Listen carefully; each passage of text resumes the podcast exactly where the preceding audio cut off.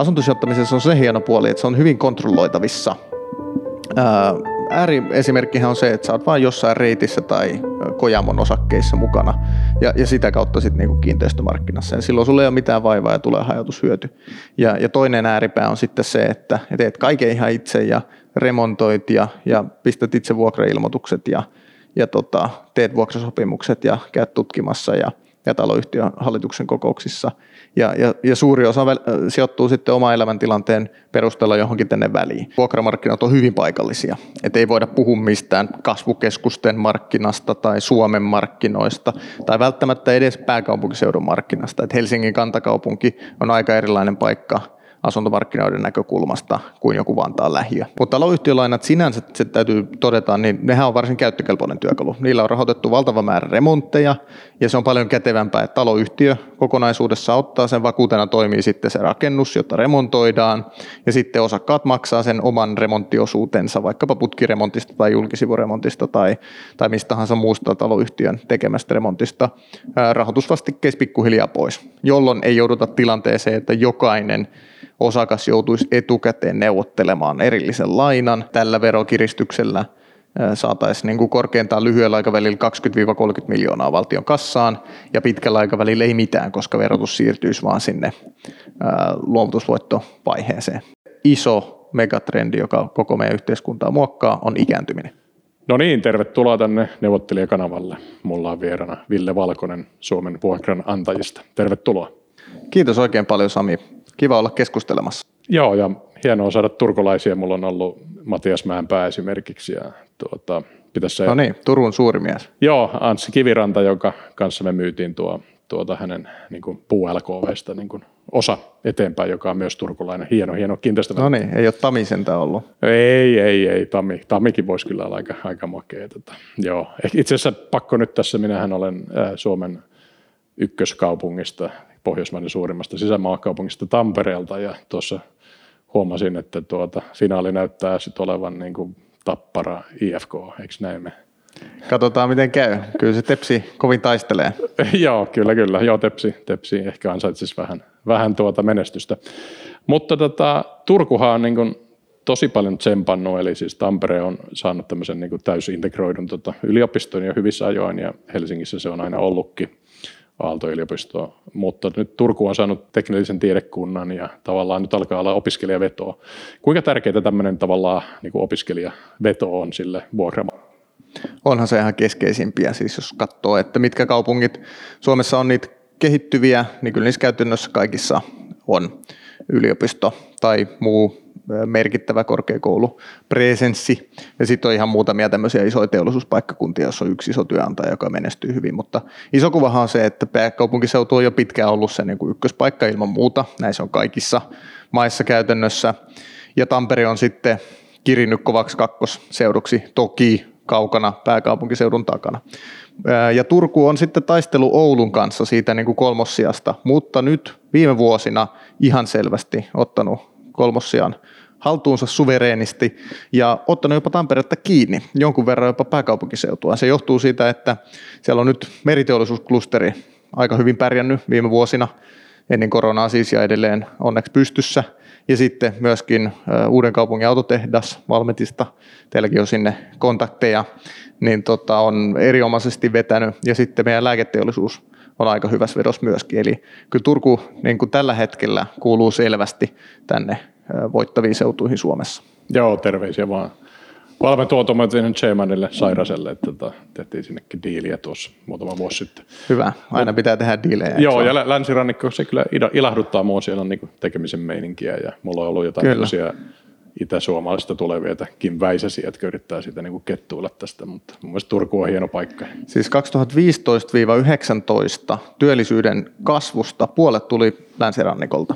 Joo. Et se on ollut tosi kova se veto. Ja nythän siellä erityisesti Valmetilla menee kovaa, ne on Salo on laajentunut myöskin. Mutta kyllähän se näin on, että PK-seutu ihan omassa luokassaan, Tampere edelleen selvä kakkonen myöskin kasvuluvuissa ja, ja Turku sitten kolmonen. Oulu näyttää pudonneen tästä kelkasta, mutta toki sitten pohjoisessa on ihan selkeästi ykköspitäjä. Vuokramarkkinoilla nyt niin kuin viime aikoina, ihan muutaman viime vuoden aikana on selkeästi näkyvillä uusi ilmiö, joka on se, että, että nämä suurimmat keskukset on päässyt muiden keskisuurten kaupunkien vauhdista karkuun. Eli siellä on ö, jostain syystä tai ö, varmaan monistakin syistä, ö, joihin voidaan mennä myöhemmin, mutta siellä on kaupunkeja kuten Jyväskylä, Lahti, Mikkeli, kuitenkin Hämeenlinna, kuitenkin siis vetovoimaisia keskisuuria paikkoja, niin jäänyt nyt vaikkapa vuokramarkkinoilla ihan selvästi tästä kärkikolmikosta. Ja, ja se on suhteellisen uusi trendi. Eli, eli kun aikaisemmin on puhuttu siitä, että Suomi kaupungistuu, niin nyt näyttää siltä, että Suomi pikemminkin suurkaupungistuu voimakkaasti tällä hetkellä. Helsinkiin haluaisi tulla joka päivä kaksi minibussillista porukkaa, joka ainoa päivä. Joo. Ja, ja tuleekin.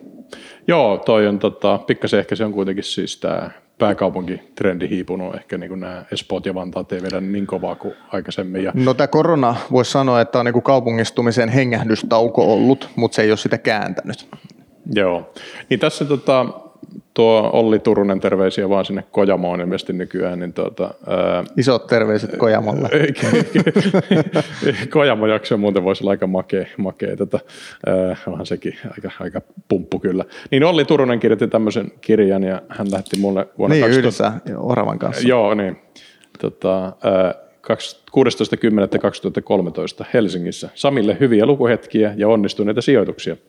No, mä oon sijoittanut niin kuin ETF ja muuhun ja ne on mennyt ylös ihan, ihan mukavasti, mutta tota, täytyy sanoa, en ole vuokrasijoittaja, niin mä voisin itse asiassa nyt vähän kouluttaa itseäni ja muita, muita mun kavereita ja kuulijoita täällä kanavalla, niin toi Laurikaisen Pekka sanoi, että varmaan hyvä tapa aloittaa tämä olisi niin kuin miettiä, että tämä asunto-osakeyhtiöhän on aika suomalainen juttu niitä. Esimerkiksi mä olin 12 vuotta Kyllä. Lontoossa, niin Lontoossa joku paroni omisti sen maapohjan siellä ja sitten no niin. Jumalan armosta hän ehkä tuota jollain niin kuin leaseholdilla antoi sen sata, sadaksi vuodeksi, mikä on ihan sivistynyttä siis, ettei ihan muutama vuoden vuokria. Tai sitten sulla oli freehold, eli sä omistit sen tontin. Ja sitten sun päällä oli, sulla oli tämmöinen townhouse, joka oli niin kuin se maanplätin mm. päällä niin kuin vaan yksi talo. Tämä oli niin kuin dominantti omistusmuoto. Mutta Suomessa siis on tämmöinen asunto-osakeyhtiö niin täysin dominantti muoto, niin voisi sitä miettiä, että jos tällainen niin englantilaisittain niin olisi joku porho, joka omistaa koko asunto, asunto-osakeyhtiön, niin ilmeisesti hän saa sitä tota, niin kuin sijoitusta niin kuin poistaa, eikö näin? No kyllä. Poistohan on pääasiassa tai oikeastaan ainoastaan kirjanpidollinen ja sitä kautta verotuksellinen järjestely, eli varsinaisiin kassavirtoihin vaikuttaa ainoastaan sit välillisesti, mutta näin se on, että kokonaisesta kiinteistöstä saa tehdä poistot. Joo, ja sitten sulla on se rahoitus, jonka sä voit vähentää verotuksessa myös. Mutta sitten kun mennään tähän suomalaiseen niin kuin yleisimpään asuntosijoitusmuotoon, eli omistat yksittäisiä asunto-osakeyhtiön osakkeita, mm. niin silloin ilmeisesti sä saat tuota sen taloyhtiön ottaman velan niin kuin rahoitusvastikkeen kautta tällä hetkellä vähentää ää, niistä vuokratuloista, eikö näin jos, ole? Kyllä, jos on tuloutettu. Eli jos taloyhtiöllä on taloyhtiölaina, joka on tuloutettu, niin koko rahoitusvastike on verovähennyskelpoinen vuokratuloista tällä hetkellä. Tähän liittyy pientä poliittista epävarmuutta juuri tämän hallituksen aikana valtiovarainministeriössä on selvitys meneillään, mutta mitään päätöksiä aiheesta ei ole. Ja se osittain korvaa tätä poistojärjestelmää, jota asunto yksittäisissä asunto-osakkeissa ei ole. Mitä tämä tuloutus siis tarkoittaa? Se tarkoittaa sitä, että taloyhtiö on kirjanpidossaan päättänyt tulouttaa sen eikä rahastoida, eli se, se kulkee tuloslaskelma eikä taseen kautta. Okay. Jälleen kirjanpidollinen päätös ainoastaan, koska taloyhtiöt pääsääntöisesti ei mitään veroja maksa. Joo, ja sitten tuota, sä voit yksittäisenä asunto-osakkeen omistajana mahdollisesti ottaa sen taloyhtiön lainaosuuden itsellesi, jolloin sä lainatat sen pankin kautta, niin ainakin jossakin tapauksessa. Joo, kyllä. Totta kai siis taloyhtiön niin kuin aika moni tekeekin, niin voi maksaa pois ja, ja korvata sitten suoraan yksityislainalla pankista Joo, mennään näihin vivutuksen eri tasoihin, koska Joo, siitäkin kyllä. oli tota, kysymyksiä. Mutta, tota... mutta taloyhtiölainat sinänsä, se täytyy todeta, niin nehän on varsin käyttökelpoinen työkalu. Niillä on rahoitettu valtava määrä remontteja, ja se on paljon kätevämpää, että taloyhtiö kokonaisuudessa ottaa sen vakuutena, toimii sitten se rakennus, jota remontoidaan, ja sitten osakkaat maksaa sen oman remonttiosuutensa, vaikkapa putkiremontista tai julkisivuremontista tai, tai mistä tahansa muusta taloyhtiön tekemästä remontista rahoitusvastikkeissa pikkuhiljaa pois, jolloin ei jouduta tilanteeseen, että jokainen osakas joutuisi etukäteen neuvottelemaan erillisen lainan. Osalla ei välttämättä olisi maksukykyä tai vakuuksia tai jotain muuta. Se on paljon kätevämpää, että taloyhtiö ottaa sen yhden lainan ja, ja ö, maksaa remontti sillä. Ja toinen, missä se on hyvin käyttökelpoinen, on uudiskohteet. Eli taloyhtiölainoilla on rakennettu kymmeniä, satoja, tuhansia asuntoja Suomeen viime vuosikymmeninä. Ja, ja oikeastaan niin kuin muilla rahoitusinstrumenteilla todennäköisesti ei olisi pystytty näin paljon uusia koteja rakentamaan, mikä olisi hidastanut kaupungistumista, mikä olisi entisestään nostanut asuntojen hintoja ja vähentänyt meidän talouden dynamiikkaa. Kaupungistuminenhan on yksi meidän kansantalouden päätrendejä ja, ja se on ollut mahdollista sen takia, että siellä on rahoitusinstrumentteja, jotka mahdollistaa sen, että tehdään investointeja. Jos tätä kirjaa muistelee, niin tässä oli siis näitä, mitä me ollaan käsitelty, että sijoita niin kuin kasvukeskuksiin ja yliopistokaupunkeihin ja siinä taisi olla Jyväskyläkin niin kuin harkittavissa, mutta niin kuin, eikö se rupea niin kuin vähän droppaa siis sillä, että sillä tasolla sulla alkaa olla niin kuin vähän riskejä, että niin kuin mikä sen Jyväskylän No totta kai siis asuntomarkkinat ja vuokramarkkinat on hyvin paikallisia. Et ei voida puhua mistään kasvukeskusten markkinasta tai Suomen markkinoista tai välttämättä edes pääkaupunkiseudun markkinasta. Et Helsingin kantakaupunki on aika erilainen paikka asuntomarkkinoiden näkökulmasta kuin joku Vantaan lähiö esimerkiksi tai Itä-Helsinki. Puhumattakaan sitten vaikkapa Turun ydinkeskusta, Turun lähiöt. Eli asuntomarkkina on niin hyvin, hyvin paikallista, jopa kaupungiosatasosta, tai, tai voi olla joskus jopa niin kuin korttelitasoisia eroja. Ja iso kuva on kuitenkin se, että totta kai ne paikat, missä on riittävä massa väestöä, opiskelijoita, uutta innovatiivisuutta, missä perustetaan yrityksiä, missä on riittävä määrä työntekijöitä ja, ja, ja työnantajia, niin hyödyt kasaantuu monessakin määrin. Ja sitten sen lisäksi, että taloudelliset hyödyt kasaantuu, niin myöskin muut verkostohyödyt kasaantuu. Ihmiset aika pitkälti muuttaa kaupunkeihin, ei pelkästään työn perässä ja mahdollisuuksien opiskelun perässä, vaan palvelujen, ystävien, sen kaupunkikulttuurin perässä. Että onhan niin kulutusmahdollisuudet aika erilaisia Tampereella kuin Pihtiputalla. Joo. Joo, sitten voisi mennä ehkä tuohon eh, tähän niin vivutuskysymykseen, koska no, Seppo Siljama nyt hieman raflaavasti sanoi, että on olemassa tämmöisiä niin kuin, ää, tilanteita vaikka, että sulla on ollut vuokratontilla niin kuin, taloja ja, ja sitten tota, se vuokrasopimus tuota, päätetään vähän vaikka kirkon tai kaupungin toimesta sitten niin kuin adjustoida markkinatasoiseksi, on, on niin kuin tavallaan tämä, tämä kiltti sanonta. Mutta sen lisäksi niin kuin tuota, tätä tonttia usein niin kuin eriytetään, siis siitä, tota, tai maapohjaa eriytetään siitä asunto-osakeyhtiöstä, sitten sulla on se taloyhtiö niin kuin laina, ja siis se tonttikin, rahastokin tai, tai vaikka valtiokin niin kuin voi, tai kuntakin voi, voi vivuttaa varmaan niitä ja, ja sitten sulla on se niin kuin osakeyhtiötason niin kuin velka, ja sitten sulla on just tämä niin gründausvaiheen tota, niin kuin rakennusvelkakin, joku saattaa nostaa jo sen etukäteen sen tota, rakennusprojektin ja myydä sen sitten niin kuin, mahdollisesti niin kuin vivutetun voiton siitä sitten tuota, sille itse asu, asujalle. Eli sulla on niin kuin mahdollistaa niin kuin neljää tasoa niin kuin velkaa tunkea sinne, ja tämä niin kuin ehkä sitten Sepon huoli, että jos tämä niin kuin yleistyy, että tavallaan ihmiset ei niin kuin tajua, mikä niiden niin kuin velkojen niin kuin vipu on, ja tavallaan vaikka mikä sen, niin kuin, jos sen tontin vuokra nostetaan vähän sattumavaraisesti, niin miten se puskee sinne niin kuin läpi. Niin, niin näetkö tätä ongelmatiikkaa tässä, kyseleekö ihmiset paljon näitä vivutustasoja? No paljon tuli ehkä eri ilmiöitä, jotka on kaikki aika oleellisia, mutta näin se on, että totta kai jokaisen ostajan pitäisi tietää, mitä se ostaa. Ja meillä pitäisi olla jonkun verran parempaa lainsäädäntöä siinä, että määrämuotoisesti ilmoitetaan, että mitkä on tämän kyseisen asunto-osakkeen kassavirrat tulevaisuudessa, että tämän verran tulee tontista, tämän verran tulee siitä, että mahdollisesti vaikka taloyhtiölainan lyhennykset tai lyhennysvapaat loppuu ja, ja alkaa korkeammat lyhennykset. Ja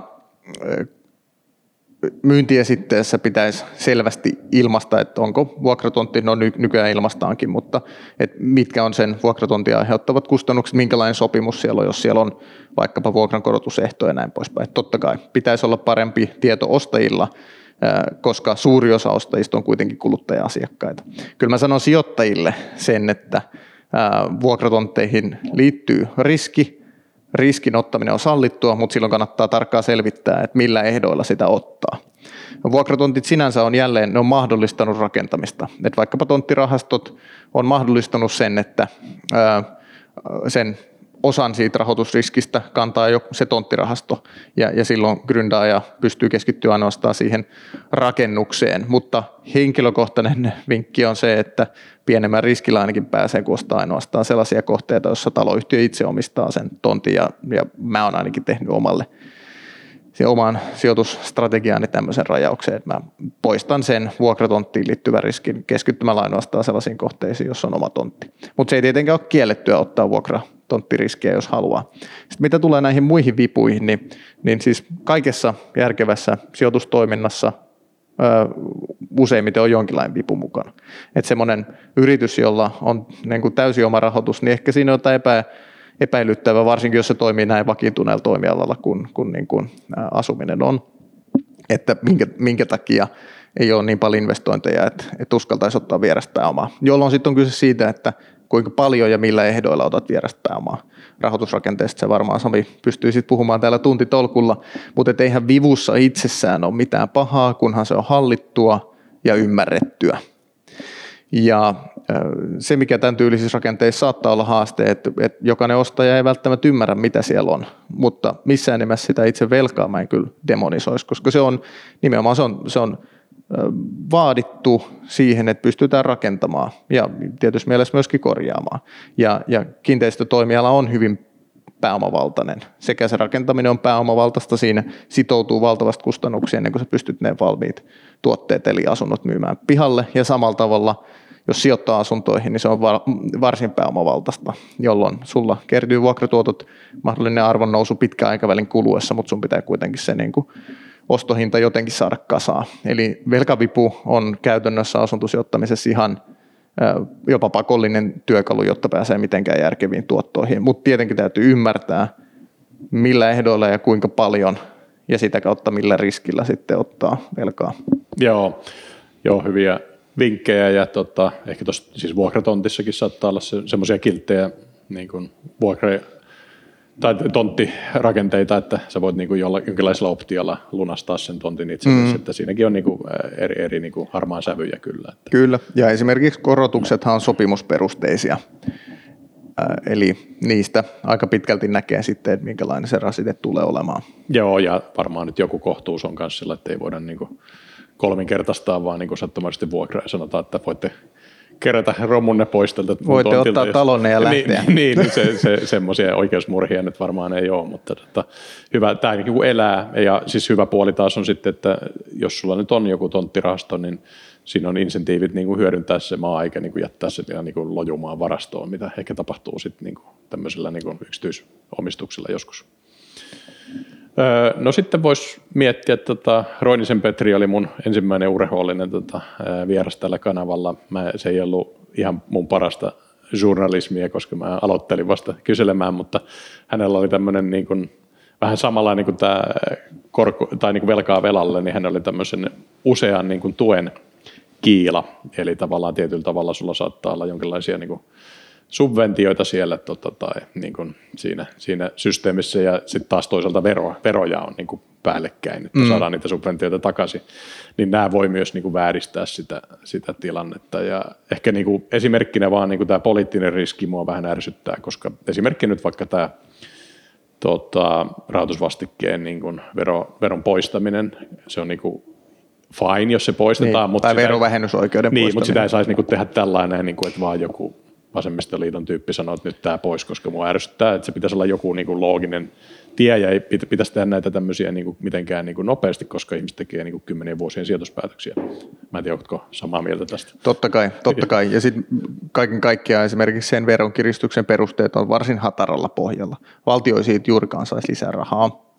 Nyt tällä hetkellä Marinin hallitus käy tätä nauhoittaessa edelleen puoliväliriihineuvotteluja ja siellä puhutaan miljardeista ja sadoista miljoonista. Ja, ja tällä verokiristyksellä saataisiin niin kuin korkeintaan lyhyellä aikavälillä 20-30 miljoonaa valtion kassaan ja pitkällä aikavälillä ei mitään, koska verotus siirtyisi vaan sinne luovutusvoittovaiheeseen noin niin kuin karkeasti, jos asia ilmaisee.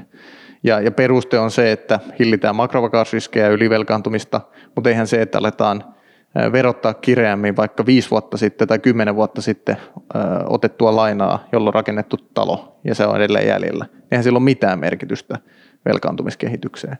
Ja mä uskallan väittää, että sellaista tutkimusta, joka osoittaisi, että Suomessa on joku merkittävä asuntomarkkinalähtöinen makrovakausriski, joka uhkaa meidän rahoitusjärjestelmän vakautta, niin sellaista ei ole. Kukaan ei ole sellaista osoittanut.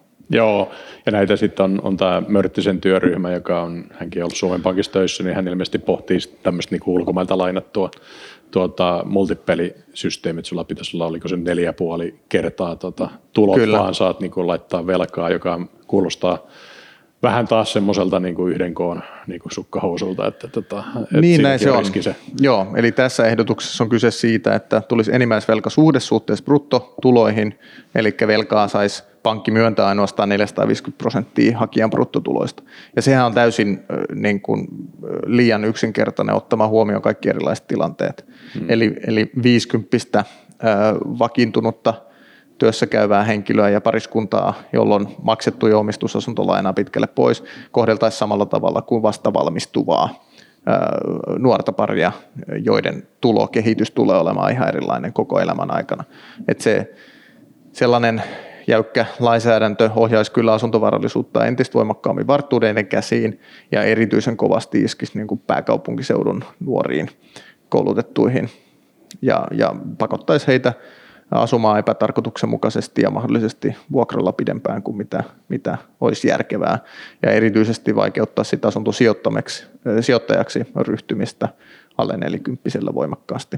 Joo. En, en pidä missään nimessä järkevänä tämän tyylistä sääntelyä en missään nimessä. Joo, hyvähän näitä on pohtia, mutta tätä kuulostaa myös vähän, vähän tuota niin kuin riskaapelilta. Ja tietysti onhan se pankkienkin vastuulla, että ei niin kuin, ihan jokaiselle niin kuin lainaa vedetä, että sittenhän ei menettää rahat, ettei nyt onkin nyt ihan tyhmiä ole. Ja pankkeillahan on paras informaatio tästä. Hehän tekee luottokelpoisuusmaksu kykyarviointia, totta kai, koska he, heillä on oma sääntelynsä, joka itse asiassa on varsin kattavaa ja se toimii parhaana makrovakaussääntelyn tasona.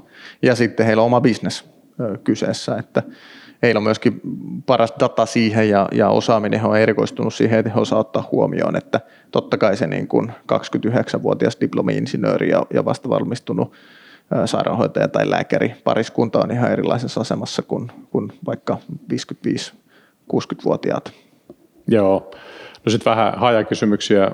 Kati kysyi tästä tota, niin kun lyhytaikaisesta vuokrauksesta. Ehkä sen voi kutsua Airbnb-toiminnaksi. No niin, terveisiä Katille. No niin, niin tota, häntä sitten hieman, tuota, ilmeisesti se yleissääntö kai on, että se ehkä kannattaa pitää henkilötasolla, koska jos on yhtiötasolla, niin äkkiä saat niin kuin majoitustoiminnassa ja joudut maksaa alvit ja hygienepassit alkaa olla ja kolkuttelemassa vai onko tämä niin kärjistys? Joo, joo ja sitten siinä on, no näin se on, siis lyhytaikainen majoitustoiminta selvästi, jos sitä tehdään niin kuin ammattimaisesti ja esimerkiksi yhden tai useamman asunnon osalta niin kuin kokoaikaisesti, eli että se asunto on koko ajan Airbnb-käytössä, niin silloin se helposti täyttää nämä majoitusliiketoiminnan tunnusmerkit ja, ja sitten siirrytään jonkun liikevaihtorajan ylityttyä niin arvonlisäverovelvollisuuden piiriin ja, ja myöskin sitten tulee vaatimuksia, jotka liittyy turvallisuuteen ja ilmoitus, ilmoituksiin ja, ja hygieniapassiin ja, ja tämän tyylisiin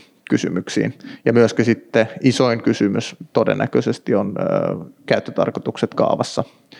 Eli rakennusvalvonnat alkaa katsomaan kierroon, jos sellaisella alueella, joka on tarkoitettu asumistoimintaan, niin harjoitetaan liian aktiivista majoitustoimintaa. Mutta tämä tarkoittaa sitten vasta, kun sulla on niin, niin kuin laajempi kokoaikainen salkku käsissä, että jos, jos silloin tällöin omaa kotiasi annat Airbnbillä vuokrattavaksi tai, tai sijoitusasuntoa joskus, vaikkapa tyhjinä kuukausina, pistät joksikun aikaa, niin silloin ei nämä rajat kyllä täyty vielä. Mutta tämä on kiinnostava kokonaisuus ja mä itse asiassa uskon, että erilaiset tämmöiset jakamistalouden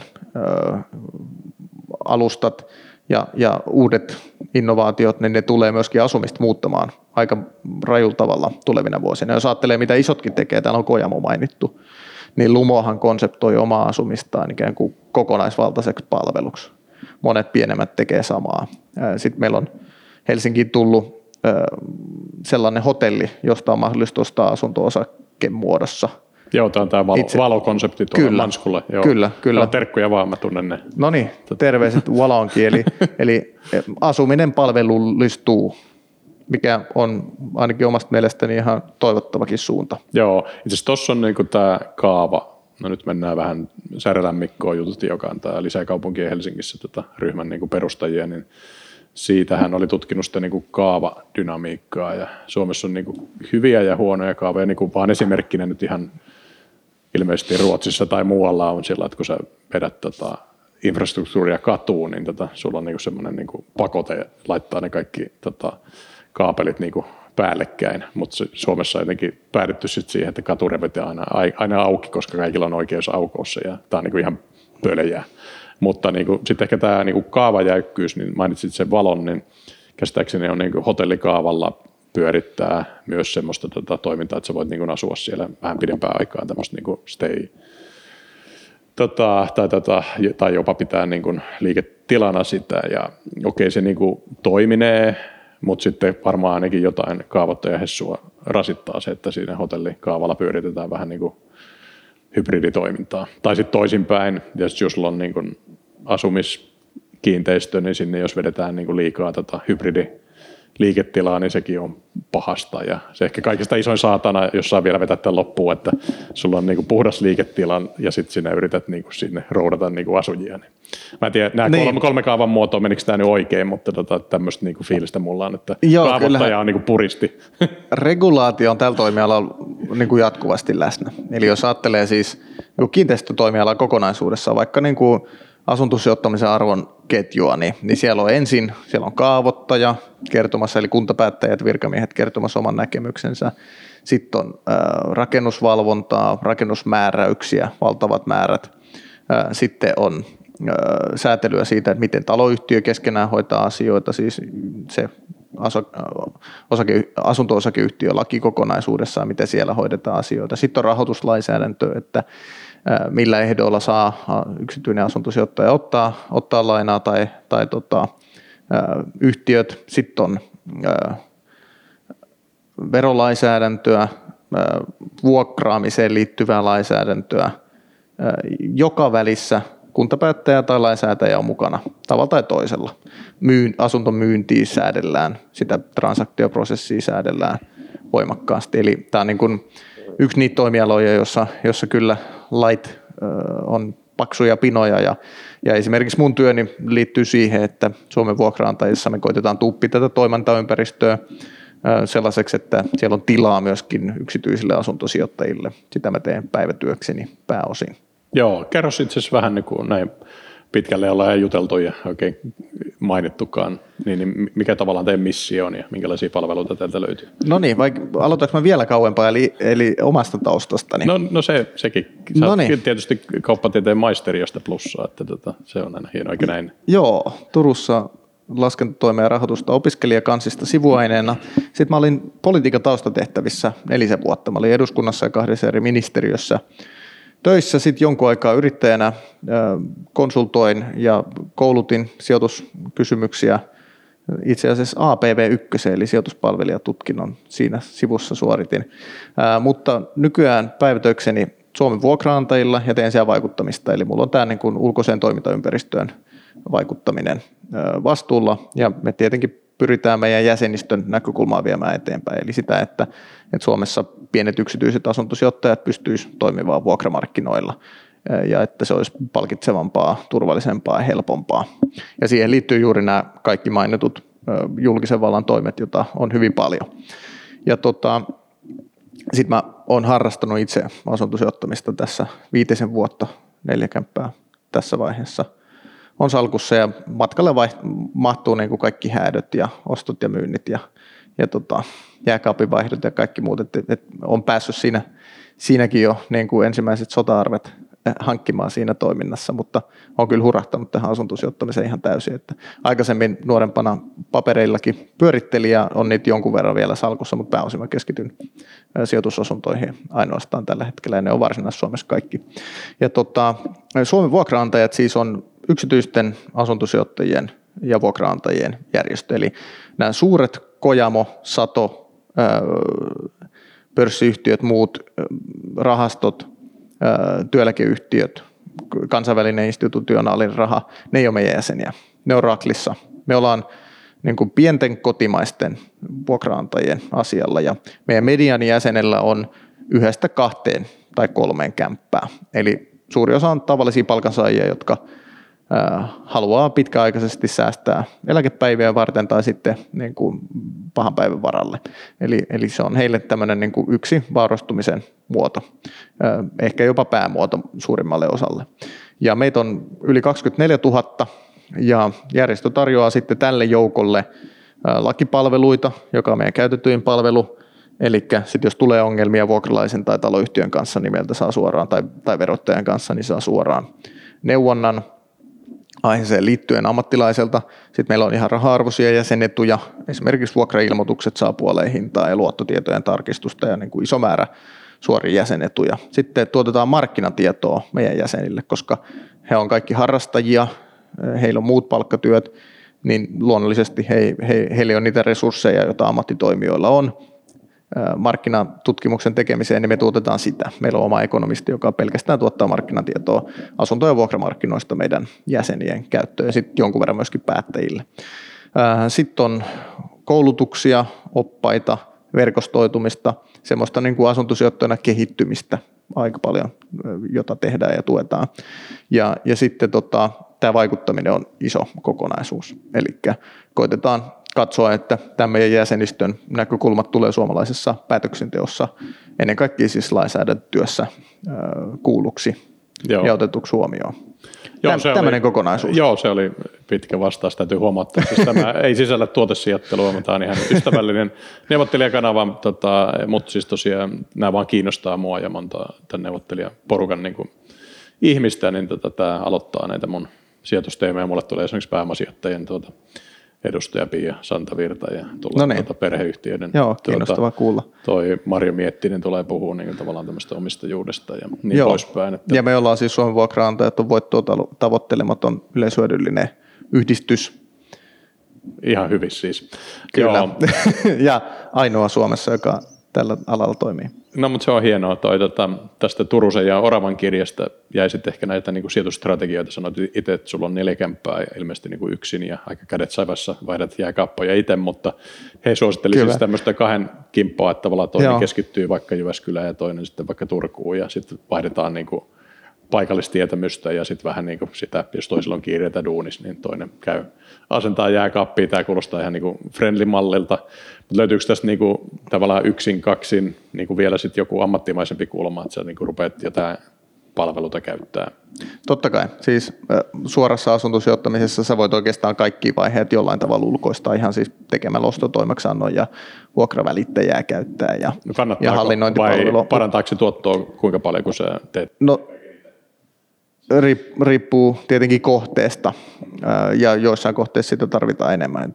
ja sitten se on vähän veteen piirretty viiva, että en mäkään itse asiassa niin kuin aja sinne giganttiin ja ota sieltä sitä pakastinta ja, ja tota, roudaa sitä mun kämppää ja asentele itse, vaan niin kuin suoraan asennuspalvelulla tietenkin hoidan sen. Mutta se olisi mahdollista ihan niin kuin hakea, hakea tota itse ja käydä maalailemassa seiniä sen sijaan, että, että niin kuin ostaa sitä palvelua. Eli, asuntosijoittamisessa on se hieno puoli, että se on hyvin kontrolloitavissa. Ääriesimerkkihän on se, että sä oot vain jossain reitissä tai Kojamon osakkeissa mukana ja, ja sitä kautta sitten niinku kiinteistömarkkinassa. Ja silloin sulla ei ole mitään vaivaa ja tulee hajautushyöty. Ja, ja toinen ääripää on sitten se, että teet kaiken ihan itse ja remontoit ja, ja pistät itse vuokrailmoitukset ja, ja tota, teet vuokrasopimukset ja käyt tutkimassa ja, ja taloyhtiön hallituksen kokouksissa. Ja, ja, ja suuri osa sijoittuu sitten oma elämäntilanteen perusteella johonkin tänne väliin. Toki pääosa niistä, joilla on vain yksi tai kaksi asuntoa tai pieni määrä, niin, niin heillä ö, on aika paljon sitä itse tekemistä. Ei sitä kuitenkaan ole loppujen lopuksi niin paljon. Ja sillä pystyy sitten arvoon nostamaan. Että se on niin kuin varmaan asuntosijoittamisen houkuttelevimpia puolia, että se on niin kontrolloitavissa. Että jos arvopapereissa oot, niin on aika vaikea soittaa niin kuin Coca-Colan toimarille ja sanoa, että myykää nyt enemmän sitä mustaa sokerilitkua ja kalliimmalla. Että kontrolli rajoittuu osto- ja myyntipäätökseen, mutta asunnoissa sä voit remontoida, voit vaikuttaa taloyhtiön kokouksissa, voit valita vuokralaisen sellaisen kuin haluat, voit tehdä sopparit, vakuuttaa, oikeastaan niin kuin hyvin, hyvin laajasti vaikuttaa siihen sijoitukseen. Ei tietenkään kaikkea, mutta, mutta Joo. Ilmeisesti nämä helpot lounaat on kadonnut, että kymmenen vuotta sitten mä kuulin paljon tavereita, että siis tätä tarinoita kaveripiiristä, että ostetaan joku pommi ja tota, rempataan itse ja otetaan hirmuista arvon nousut sit siinä ja mahdollisesti tätä asutaankin siinä kaksi vuotta, niin saadaan verotehot. Mutta mut tämä niinku on niinku kai käynyt vaikeammaksi, että on tämmöisiä niinku tota, niinku helppoja voittoja, kun on niin paljon porukkaa, joka jo osaa tämän, niin tavallaan ne napsitaan mm. ne helpot. Ja sitten ehkä kyssäri tuosta niin yksiöpelistä, että kun ainakin muuta vuosi, että kaikki oli niin laittamassa kaikki paukut niihin kasvukeskuksiin ja yksiöön, niin tota, että, että tavallaan tämmöinen niin MeToo-strategiakin on vähän, niin kuin, miten tämä niin näet, että esimerkiksi vaikka nämä kaksi trendiä, eli tämä pommit, tota, arvon nousu rempan kautta ja sitten tämä niin kasvukeskuksien yksiö, niin miten ne niin kuin tällä hetkellä väreilee, väreilee sun näkötutkassa? No kyllä todennäköisesti on näin, että markkina on niin kuin muuttunut kilpailullisemmaksi koko ajan. Että jos ajattelee, että 90-luvun laman jälkeen oli tostelemassa yksiöitä, niin ne aika yksinään sait, sait touhuta, mutta, mutta äh, nyt asuntosijoittamisesta puhutaan ja se näkyy esimerkiksi meidän jäsenmäärä kasvussa. Meillä on siis aivan hurjaa järjestöjen jäsenmäärä kasvu vuosittain ja on materiaalia ja kirjoja ja, ja sitä kautta sitten enemmän toimijoita markkinoilla. Mutta kyllä siellä edelleen on tilaa ja, ja tietenkin ei ole olemassa mitään yhtä markkinaa. Et se on ihan erilaista, että jos sä katsot niin kuin Helsingin parhaita seutuja versus sitten jossain syrjemmässä jotain tiettyä kaupunginosaa ainoastaan. Ja asuntomarkkinoilla on sellainen iso ero osakemarkkinoihin verrattuna, että siellä markkinat ei ole täydelliset. Osakemarkkinathan noin niin kuin keskimäärin on vähintään keskivahvat, vahvasti täydellisiä, eikö niin?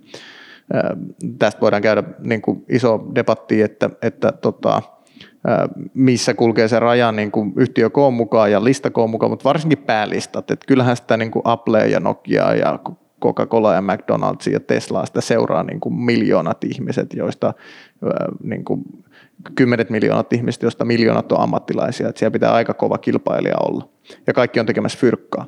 Sen sijaan asuntomarkkinoilla suurin osa markkinatoimijoista ei ole tekemässä fyrkkaa. Ne on omistusasujia, jotka on hankkimassa itselleen kotia tai myymässä omaa kotia. Niillä on erilaisia elämäntilanteita, tulee avioeroja ja, ja mennään opiskelemaan ja muutetaan työpaikkaa ja, ja tota, saadaan perintöjä ja ja tota, tulee sairauksia ja tulee koiraa, pitää hankkia isompia ja, ja tulee perheen lisäystä ja lapset muuttaa pois. Eli siellä niin kuin motivaattorit on paljon usein äh, ihan muita asioita kuin raha. Toki suuri osa ottaa rahaa huomioon, mutta ei niin kuin ammattimaisella tavalla. Ja, ja sitten myöskin markkinatoimijoita on paljon vähemmän. Eli jollakin äh, tietyllä paikkakunnalla voi olla ihan muutamia kymmeniä ammattimaisia sijoittajia tai puoli ammattilaisia, eli harrastajia, aktiivisia harrastajia, jolloin niin kuin hyvien diilien löytäminen on paljon helpompaa. Ja tämä on asuntomarkkinoiden iso hyöty verrattuna arvopaperimarkkinoihin. Ja tota, tämä aiheuttaa sitten sen, että kyllä mistä tahansa markkinatilanteessa, vaikka niin kuin kokonaisuudessaan yieldit esimerkiksi Suomessa on tippunut ja markkina on varmasti kilpailumpi kuin vaikka 5 tai 10 vuotta sitten, puhumattakaan 30 vuotta sitten – niin kyllä silti hyviä diilejä on mahdollista löytää. Ja vaikka sitten pääsisikin vaan siihen markkinatuottoon, niin onhan sekin edelleen niin kun parempi kuin se, että makuuttaa rahoja tilillä tai petsaa ne kaikki dogecoiniin ja sitten ne onkin yli huomenna mennyt. Joo, tosi itsekin bitcoiniin laitoin silloin, kun se oli kuusi tonnia, niin ei yhtään harmita. Tota, mutta toi, siis ehkä tota voisi miettiä tätä yieldia, koska siis se kanssa niin kuin meille amatööreille, niin näyttää oudolta, että miksi Helsingissä yieldi vaikka on niin kuin kolme tai neljä ja miksi sitten jossain tota, tota, Joensuussa se voisi olla vaikka kahdeksan niin kuin vetää ihan hiasta. Niin, ja niin Loimaalla 18. niin, no otetaan Joo. se lo, Loimaa, että jos sä perit niin kuin Loimaalta tota, niin kuin kämpän, niin tota, siis miksi se on 18? Onko mm. se niin kuin, siinä on niin kuin, se arvon laskuko on niin kuin, niin kuin sitä yieldia vastaan vai miten se menee? Riski ja tuotto kulkee käsi kädessä ja, ja arvon nousu ja sitten toisaalta vuokratuotto toimii kiikkulautana.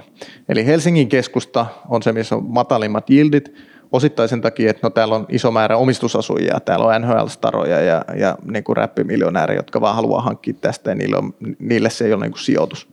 Mutta, mutta osittain sen takia, että täällä on Suomen paras vuokrattavuus, normaaliolosuhteissa Helsingin keskusta, niin sä saat sen kämpän vuokralle, kunhan vaan löytyy oikea hinta. Ja sitten toisaalta täällä on arvonnousupotentiaali varmin. Eli Helsingin keskusta on niin kuin kaikkein matala, se on niin kuin Saksan bondi, voisi sanoa, suomalaisessa asuntomarkkinassa. Arvonnousu on täällä niin kuin selkeintä. Ja sitten taas siellä Loimaalla, siellä on kaksi massiivista riskiä. Siellä on vuokrattavuusriski, eli se, että vaikka olisi millainen kämppä, ja se olisi niin kuin millaisessa kuonnossa tahansa ja hintakin olisi kohdillaan, niin voi olla, että siellä Loimaalla ei yksinkertaisesti ole niin kuin vuokralaisia, jotka etsivät sen tyylistä kämppää. Eli vuokrattavuus on paljon matalampi, mikä tarkoittaa, että tyhjien kuukausien riski on paljon isompi. Tai sitten sä voit joutua tinkimään vuokralaislaadussa. Ja sitten toinen keskeinen, se niin kuin kaikkein keskeisin, on arvon lasku. Eli lähes varmasti Loimaan kämpästä et saa 15 vuoden päästä sitä, minkä sitä nyt maksat. Ja totta kai näiden takia sitten vuokratuoton pitää kompensoida sitä kokonaisuutta, että ei kukaan suostu ostaa sieltä samoilla hinnoilla kuin Helsingistä luonnollisesti. Eli vuokrat on matalampia muualla Suomessa, mutta hinnat on suhteessa vielä matalampia. Ja tämä tietty nostaa sen vuokratuoton korkeammaksi syrjäseuduilla. Mutta jos mä voisin suositella jollekin, joka harkitsee nyt asuntosijoittamista joka sopii ihan hyvin hajautukseen tai pitkäaikaisvaurastumiseen, niin sitä ensimmäistä kohdasta ei todellakaan kannata mistään syrjäseuduilta hankkia. Siinä ottaa aika ison riskin sen arvon kehityksen suhteen.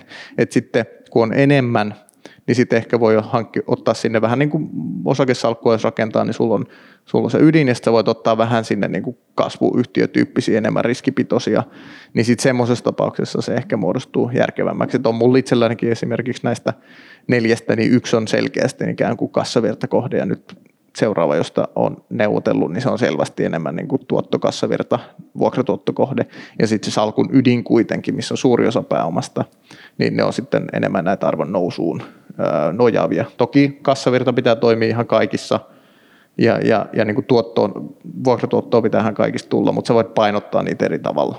Joo, kuulostaa ihan järkevältä ja sitten kuulin, että tota, nyt tämä korona on vähän sekoittanut pakkaa, niin on paljon niin kuin opiskelijoita, jotka vetää niin kuin etäopiskelijoita, mutta se ei niin kuin varmaan nyt sen varaan kannata luottaa, että se niin kuin ikuisesti menee näin, että jossain vaiheessa ne palaa sitten niin kasvukeskuksiin, jolloin se tavallaan se kysyntä niin normalisoituu, eikö näin voisi ajatella? Joo, ja onhan siis suurin osa kaupungeista koko ajan kasvanut koronankin aikana.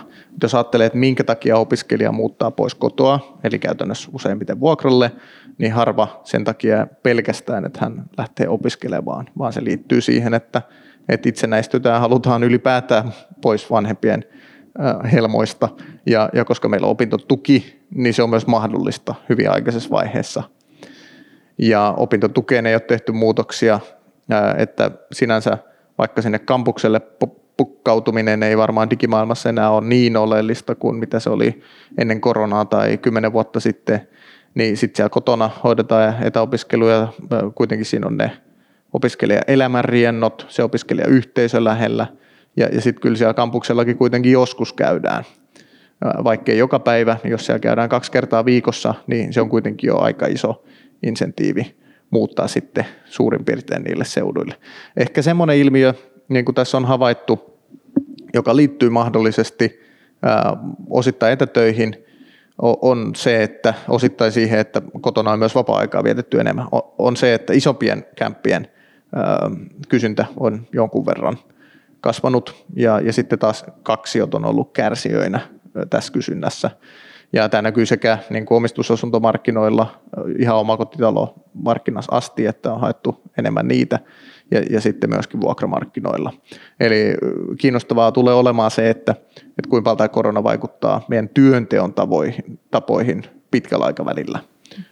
Joo, joo se, Säädelän Mikon jakso, joka oli siis tuolla korona-aikana, niin just mietittiin tähän, että meneekö se siis Nurmijärvi-ilviö tulee takaisin ja tämmöistä. Mä olin vähän sitä mieltä, että se voisikin tulla ja Mikko oli sitä mieltä, että ei kyllä, kyllä kaikki haluaa kävellä ydinkeskustassa sitten kuitenkin, että saa niin kuin nähdä. Tästä ei ole viitteitä, tästä ei ole viitteitä että se niin kuin olisi muuttanut sitä, että, että yhtäkkiä Helsingistä halutaan muuttaa niin kuin Kuusamoon, niin. vaan, vaan Helsingissä ei enää täällä kaupungiseudun sisällä, pääkaupunkiseudulla niin kuin preferoida niin voimakkaasti sitä ydinkeskustaa. Eli ollaan valmiit olemaan sitten pikkasen etämällä, mutta, mutta kuitenkin samalla työssäkäyntialueella, koska kyllähän sä niin kuin ihan säädyllisen omakotitalo löydät Espoosta tai Vantaalta tai Siposta tai tietysti Helsinkiä tai sitten vähintään niin kuin Keravalta. Joo, itse asun Kalevan kadulla ydinkeskustassa, että mä oon arpani heittänyt tässä, mutta tota, itse asiassa mietin, pakko nyt kysyä tässä. Täällä on tullut lisää tilaa koronavuoden aikana Näin. kaduille. joo, joo, ei mä oon ihan tyytyväinen. Tota, meillä on tuota, hieno taloyhtiö, terveisiä vaan Kaimalle hallituksen puheenjohtajalle.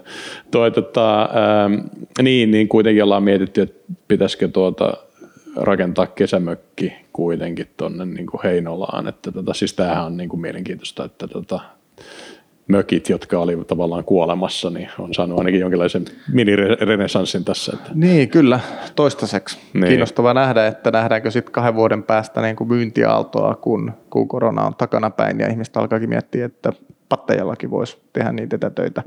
Mutta tämä, on, tämä niin digiloikka on varmaan koronan keskeisimpiä työelämämuutoksia kyllä – ja silloin sitten erityisesti varmaan toimistotilamarkkinoihin iso merkitys.